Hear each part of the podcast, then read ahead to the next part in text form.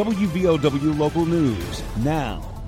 The death of an underground coal miner in McDowell County has been deemed a drowning. I'm Aaron Stone. The preliminary investigation by the U.S. Department of Labor found 39 year old Christopher Finley was installing a hose for a dewatering pump at the Twin State Mining, that's in Elbert, back in August, when he was found lying on the floor of the mine surrounded by mud and water. Now, an accident report filed by the Mine Safety and Health Administration, or MSHA, said Finley was a section foreman had 15 years of experience. Initial findings indicated perhaps a medical related issue as the cause of death, but in September, the death certificate stated the cause of death drowning. U.S. Department of Labor lists Cleveland Cliffs as the mine controller. This is WVOW. Don't let aches and pains put you on the sidelines. Lingering pain from aging or injuries can impair your ability to move and take the fun out of everyday activities. Let Logan Regional Medical Center get you back in the game. Take a joint pain assessment at loganregionalmedicalcenter.com slash orthopedics to find out how we can help alleviate pain, increase mobility and range of motion, and get you back to living your life to its fullest. Logan Regional Medical Center. Be well, live well. That's why we're here. A structure fire in West Logan brought out firefighters Friday night.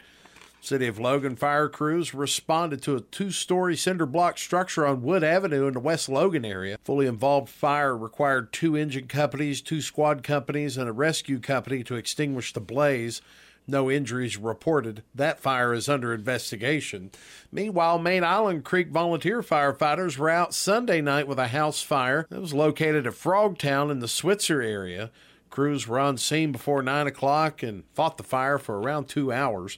Route 44 was shut down in order for hoses to connect to the closest available fire hydrant across the highway. No hydrants are available across Main Island Creek in Frogtown. Home was completely destroyed. No injuries reported, but a man was assessed by medical and refused medical transport.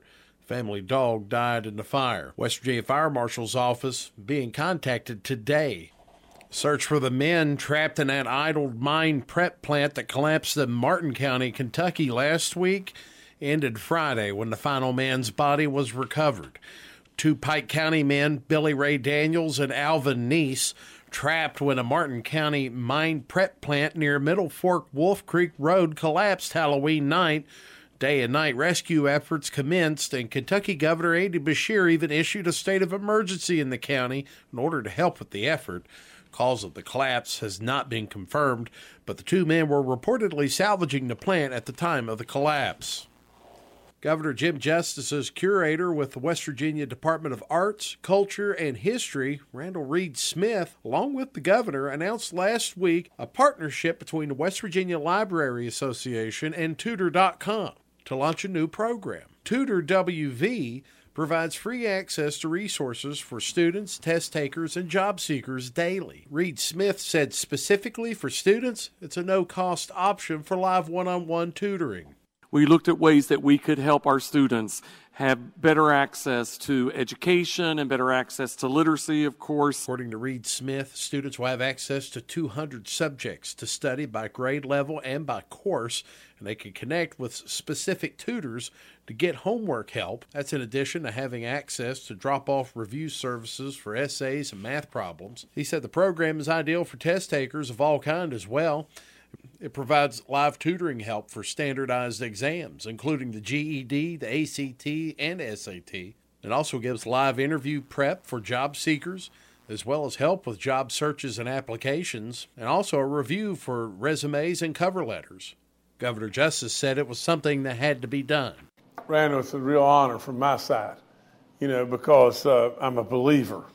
I'm a believer that our libraries are, are a resource that uh, we can't just shove back in the corner and everything. Those at the site wanting to get started using the resources, it's as easy as clicking the purple Connect Now button. That's at tutorwv.com. A West Virginia woman arrested in Arizona for fleeing and human smuggling.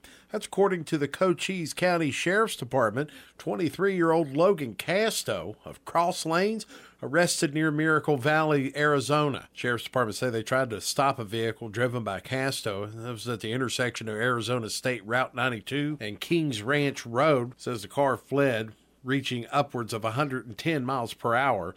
Sheriff's office said Casto was in the vehicle with five people without documentation to be in the United States. She was arrested, charged with human smuggling, unlawful flight from a law enforcement officer, five counts of felony endangerment.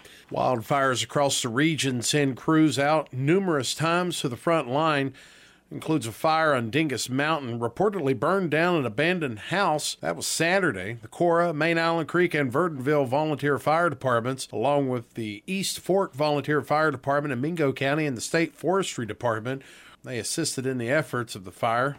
They've been burning for several days. Currently, those fires are under control. The mountains reopened. Crews were battling fires in Boone and Kanawha counties as well this weekend. Madison Volunteer Fire Department says there's a wildfire in the Price Hill and Uneeda areas in Boone County. Two more reported in Jeffrey and Hurricane Branch. Meanwhile, in Kanawha County, Big Tyler and Dunbar departments responded to flames along Big Tyler Road and Cross Lanes. West Virginia Division of Forestry responded to all the calls. Fall fire season is still continuing in West Virginia and Kentucky. Meanwhile, in high school sports, Chapmanville's defense forced four Man turnovers, and held the Hillbillies to 71 yards Friday. Tigers defeated the seventh ranked Class Single A Hillbillies 32 to nothing. The win makes the second consecutive Logan County championship for the Tigers, but Man, however, is moving on to the postseason for the second consecutive year. The 7 3 Hillbillies received a ninth seed in Class Single A to face number 8 Cameron this Saturday at 1.30. Elsewhere in high school football, Herbert Hoover defeated Logan 70 to 20. Number 6 Mingo Central defeated Mountview 47 to nothing. Nitro beat number 2 Scott 28 to 24.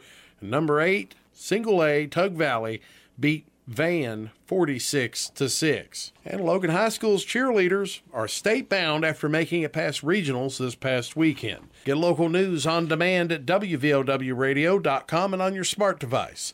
This is WVOW. Here's the Coalfields forecast from the Storm Tracker 13 Weather Center. Well, we're seeing a sunny start to the work week over the coalfields of West Virginia.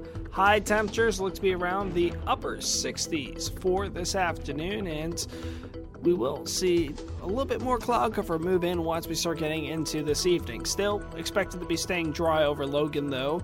Morning lows look to be around the mid 50s to kick off Tuesday morning, and we'll be warming up to around the low 70s tomorrow, with the warmest day expected to be Wednesday in the mid 70s. Listen throughout the day or click on tristateupdate.com for more weather information from the Storm Tracker 13 Weather Center.